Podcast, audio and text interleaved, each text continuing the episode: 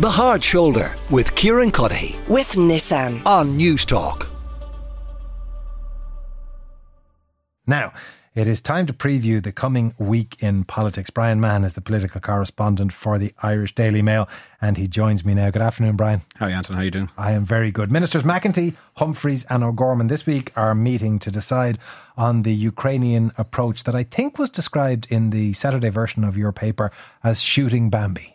Yeah, and I think essentially the, the three ministers kind of coming together um, has been a decision taken by government that they will shoot Bambi together. Uh, the three of them, at least two of the three government parties. And this is going to be cutting welfare to Ukrainian refugees in the country. The government, the government won't explicitly come out and say this. So Leo Varadkar last week said, you know, it's going to be a different social welfare package. I put it to him, well, it's not going to be a better social welfare package, uh, and he kind of dodged the question. So I think the, the short answer to the question is yes. I think you are going to see a cut in in welfare packages, and you are going to see, I think, further discussion this week around the ninety day limit, so that Ukrainian new Ukrainian arrivals coming into Ireland and only having ninety days to stay in state backed accommodation.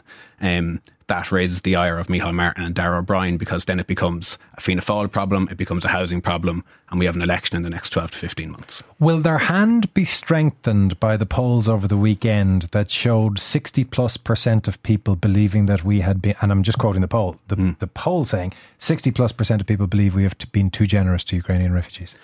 I think so. And I think if the truth were known, the government is fearful a little bit of that. You know, I speak to, to TDs and advisors, you know, on, on a regular basis. It's part of the job. And that is a, you know, one TD said to me, you know, you should see my inbox. You know, there are people, emails in their inbox regularly, uh, people complaining Ukrainians are getting everything.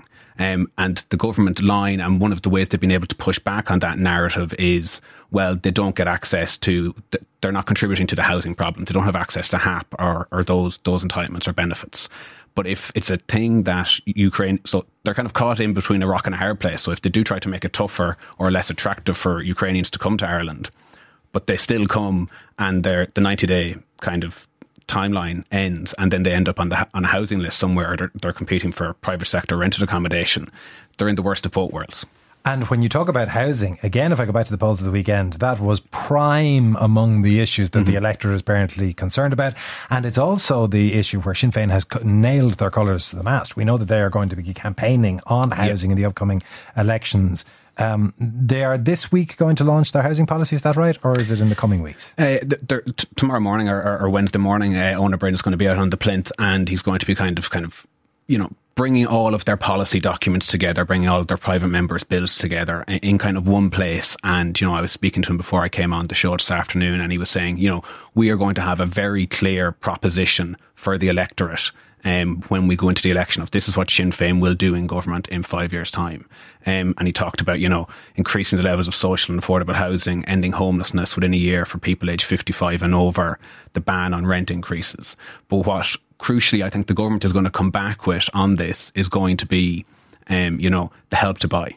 And the help to buy is, you know, where people get their tax back basically to buy their first home and the government is sticking by that, and Sinn Féin want to get rid of it, and that is going to uh, what I think is going to be one of the key dividing lines on housing in the next election.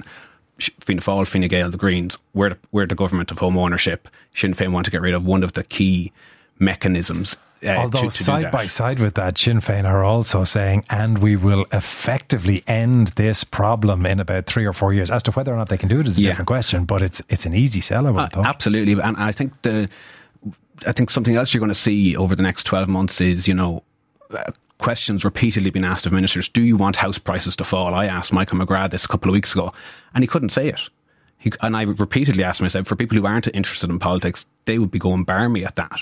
I asked Mary Lou that same question at their uh, at their pre-budget launch, and she just said, "I'll answer the question very simply, yes." And that's going to be another dividing line, I think. Meanwhile, uh, we're looking at the possibility of a COVID inquiry into how Ireland Mm-hmm. handled COVID coming on the way soon. I assume it will be nothing like the extraordinary Mm-hmm. theatre that the UK one has been. Yeah, and I think uh, Leo Varadkar uh, basically said that. He said, "We're- not going to be seeing WhatsApp messages. Uh, and he said, he described, you know, while it might be entertaining, uh, he said that's probably not the road they're going to go down. But it's horrifying what the UK is revealing. Uh, yeah, it's hard to know. I mean, are, are, we as much of a basket case as, as the UK was? Um, you know, um, so but I think one would hope not. One would hope not, but also I think the terms of reference for this inquiry or this lessons learned uh, kind of mission for the government is going to be very carefully and very tightly managed because again if he's if Leo Varadkar is saying we want this to report within the next 12 or 18 months you know again we have an election in the next 12 or 18 months and does the government want to have egg on its face of some really bad mistakes that it did or didn't make two or three years ago being brought being resurrected in the run up to an election uh, so and is there any way to avoid that? Because even if the total result of such an inquiry is that by international standards we did okay, let's imagine, I'm not mm. saying it, but let's imagine that that's where they go. You're still going to hear evidence of mistakes, of miscalculations, of lockdowns where they were or weren't inappro- uh, appropriate.